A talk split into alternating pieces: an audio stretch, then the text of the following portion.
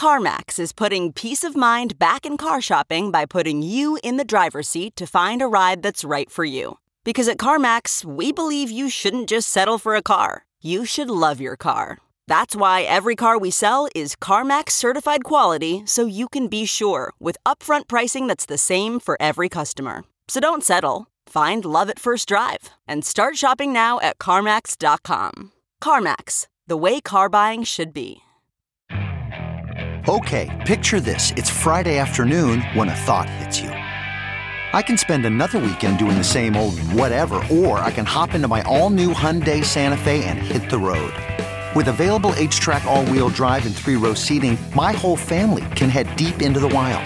Conquer the weekend in the all new Hyundai Santa Fe. Visit HyundaiUSA.com or call 562 for more details. Hyundai, there's joy in every journey. This episode is sponsored by Zengo. You're listening to the Hash Headlines on the Coindesk Podcast Network. Get caught up on this week's top stories from the Hash crew. And just a reminder Coindesk is a news source and does not provide investment advice. Monday's top story. Everyone on crypto Twitter is talking about Kim Kardashian. Jen, why is that? All right. Well, everyone from TMZ to the Wall Street Journal is talking about Kim Kardashian this morning, and it's because she settled with the SEC for promoting Ethereum Max to the tune of $1.26 million. As part of the settlement, she has agreed not to promote any cryptocurrency for three years. And I think it's important to note that she did not admit or deny the allegation. She has simply settled with the SEC for touting Ethereum Max. Will, I pass it down to you. I was going to do it anyways, but you put your hand up. So what do you got? Yeah, I got those hot Kardashian takes. Don't you worry. I got you this morning. Ethereum Max, you guys remember this one popping around when it did pop up? Like there was not only Kim Kardashian, but Floyd Mayweather, I think, was in on this, a few other celebrities. Pretty hilarious to see it come back, bite you in the ass, no pun intended there. They only made $250,000 off, off of this, right? And yet they're fined for like $1.3 million. So not a very good return there. I also like to note that three years, right? Three years, they can't promote anything. Well, guess what happens every three years? A nice Bitcoin pump and bull market. So she'll be back. We're all to wait for the next pump and dump scheme from Kim K. I'm excited for it. Zach, throw it over to you. I don't have any spicy takes. I don't know what to say. Ethereum Max is, I don't know, pretty pretty lame coin out there. And uh, yeah, for the long arm of the law, for old Gary to come down and you know do this thing. I don't know if it was entirely unexpected, but hey, it happened. I'm gonna toss it to Jen. She probably has a good take, actually.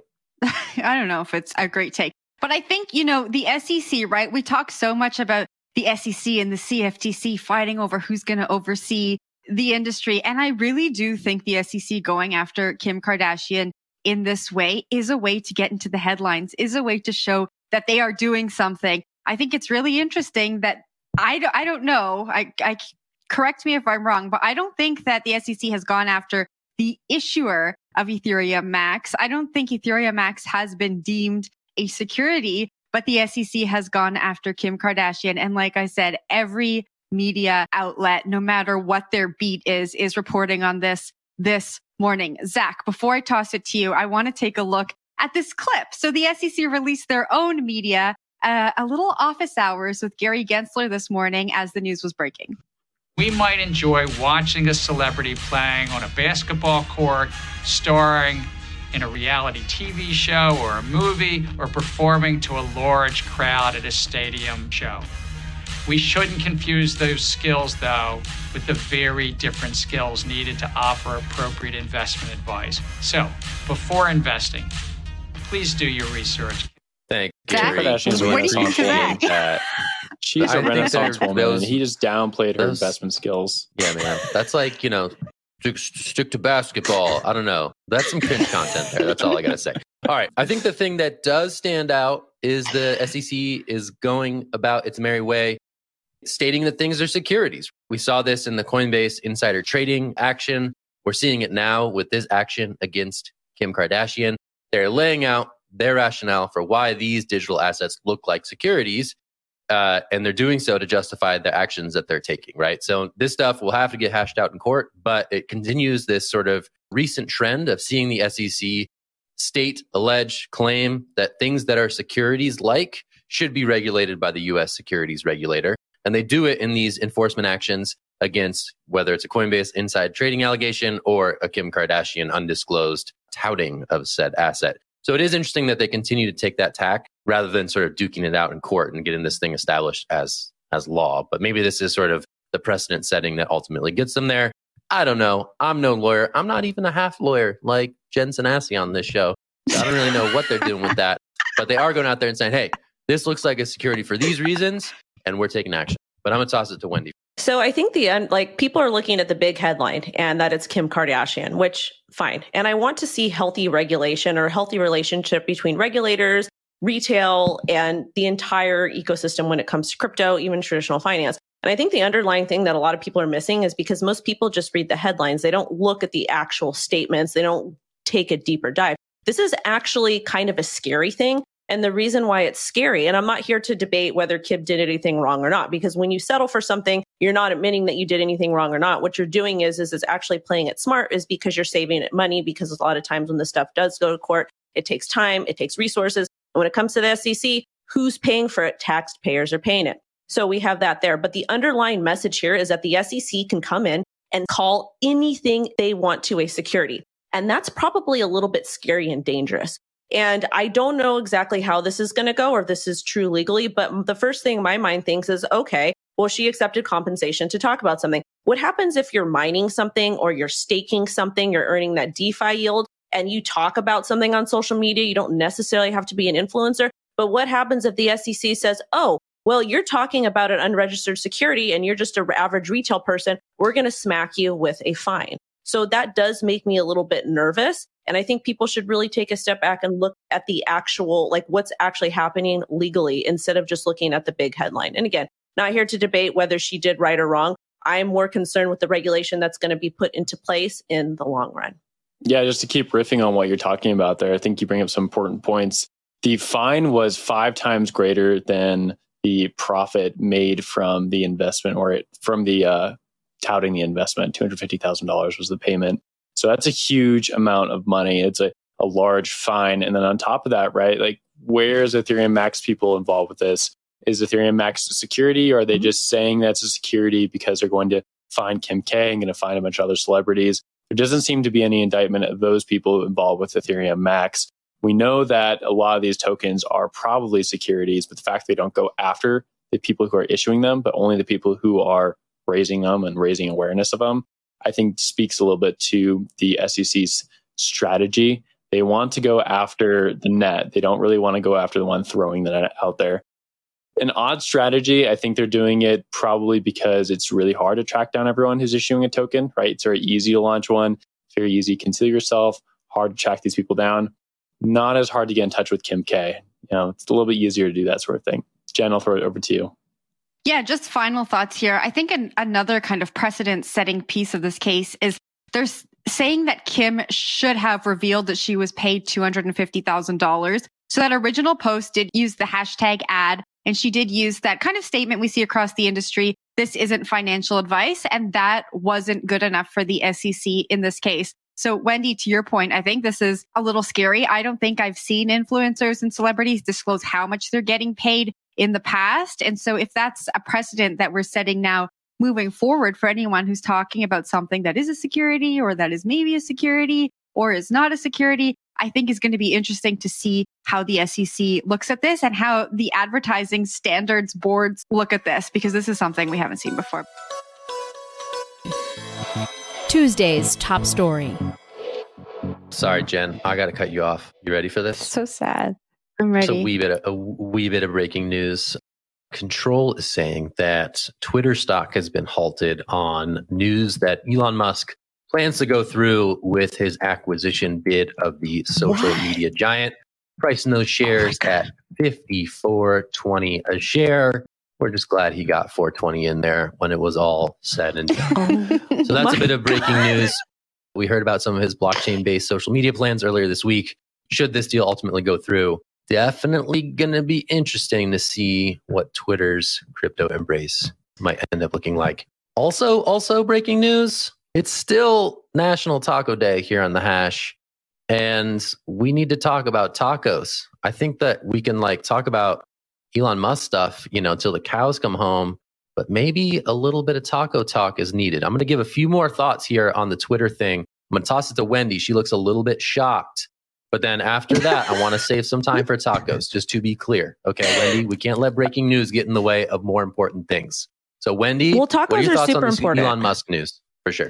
I think this is great. And the reason why I'm so excited about this is because Elon Musk is a perfect example. Like, I like to refer to him as the weird Uncle Elon because I don't know, like, I've always had like interesting family members. I've gone to friends' houses and they've had interesting family members. And he just seems like that really awkward uncle. But at the same time, he's super smart. And if you read some of the transcripts between him and some of the other Twitter staff, it's absolutely funny. And he is totally like this guy that is just super smart, but doesn't really have a lot of social skills or like it, it's just a fun thing to watch. But anyways, I'm so excited about this because I'm hoping that we can get rid of the bots. My Twitter account is like pretty much unusable at this point. The bots will block me. They'll tweet under my threads. They'll post these scamming links. I'm hoping to see a better ethos on Twitter, like a true decentralized economy to where the left could have their opinion, the right could have their opinion, the middle could have their opinion, the people who love tacos can have their opinion, and people just simply vibe. So I'm excited.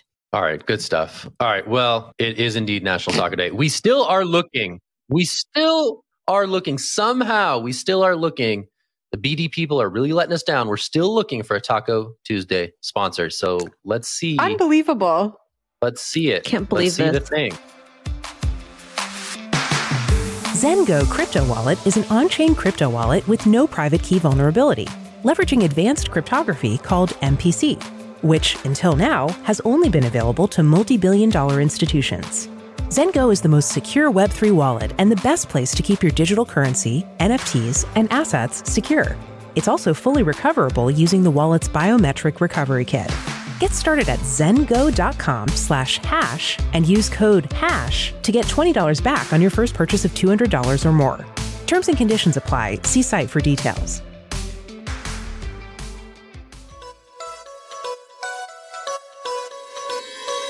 Wednesday's top story. Will Foxley, take it away, sir. That's right. I'm back. You know, we got regulation news, guys. This is big stuff. And unfortunately, it's on the United States, but at least we have some clarity, right? The EU is proposing new legislation, sweeping legislation for crypto wallets and exchanges, basically setting standardization across the block for what cryptocurrencies should be used for, how they should be standardized, how they should be backed. Do they need to be like how do stablecoins interact with public wallets? How do they interact with public markets? This is big stuff and stuff we've really wanted in the United States for quite a while. It's interesting to see the EU get there first. Of course, this is not passed yet. It's just agreed upon legislation. Every single member of the EU has to agree on this legislation before it goes into law. And that can take quite a while since there's so many sovereign nations within the EU bloc. This legislation still has to be voted on the EU Parliament, and from there it'll take a while to be enforced. So we're not looking at anything going forward until 2024. But the biggest hurdle does seem to be passed, and that is agreeing on the basic wording within this legislation. Zach, I can throw this one over to you. Interested to get your take on it. I think from everyone in the US, we all want some sort of clarity uh, for what crypto regulation is going to be like. And maybe we get a little bit of an inkling what lawmakers are thinking about this, at least internationally. Yeah, I mean, this has been closely watched in European circles. Crypto industry certainly, you know, made its voice heard and made it certain that their feedback was integrated into this process. Some early reporting by Jack Schickler, who has just been all over this story for CoinDesk, suggests that, you know, the industry generally sees this as pretty good news, right? This is pretty drastic in terms of regulatory scope, but in terms of the details, generally the consensus seems to be this is pretty decent in terms of some clear rules of the road for how crypto firms can operate across the European Union. So a little bit of that clarity that we often talk about uh, as being lacking in the U.S. context, which is you know strongly favored regulation by enforcement. You'll hear it time and time again from uh, the, the industry over on this side of the pond. But over with the MiCA stuff, and again, this probably isn't going to go into effect until 2024. It seems like the process, by and large, has worked. Right, some of the feedback from the industry has been integrated and uh, adopted into this final language. So interesting to see this move forward. I'm not seeing a ton of chatter about this on Twitter, which probably suggests that it's not, you know, egregiously bad, but I could just be looking in the wrong corners of crypto lawyer Twitter. So I'm curious for some additional thoughts. Will, you seen anything out there? I've not seen anything, but to be fair, no one really cares about regulatory stuff on Twitter, right? They, unless it's really bad, and then you can get some fire tweets out there. But the thing that does interest me is what happens with wallets, right? There's always this catch with politicians and regulators about what do wallets mean for crypto and how to regulate them. And a lot of industry proponents are like, no, wallets are just a place for storing crypto. It, wallets even just like a bad term. It's more of just like a holding bag for your crypto or an address, a public address. Anyone can see it. Regulators really get caught up on this and they think of it in the same way that you think of like a Charles Schwab account or your checking account with some bank it's not really what it is but you know again we get regulators get caught up on that and they want to regulate these things they want to tie kyc identities to it i don't know from this legislation so far if we have any inkling what this means but it is noted within the story that they did come to an agreement about regulating wallets i'm interested to see further reporting on that hopefully it's not as onerous as the stuff we saw during the twilight era of the trump administration where they tried to tie uh, wallets immediately to a person's identity. That would have been very bad for the crypto industry. Hopefully, that's not happening over in the EU. Jen, I'm going to throw this one over to you now. Yeah, I said this on the show the last time we spoke about MiCA, but I wouldn't be surprised if we see North American regulators kind of just take a peek at what's going on within the text of this document and maybe we see them start copying some of the language that's in there and thinking along the same lines.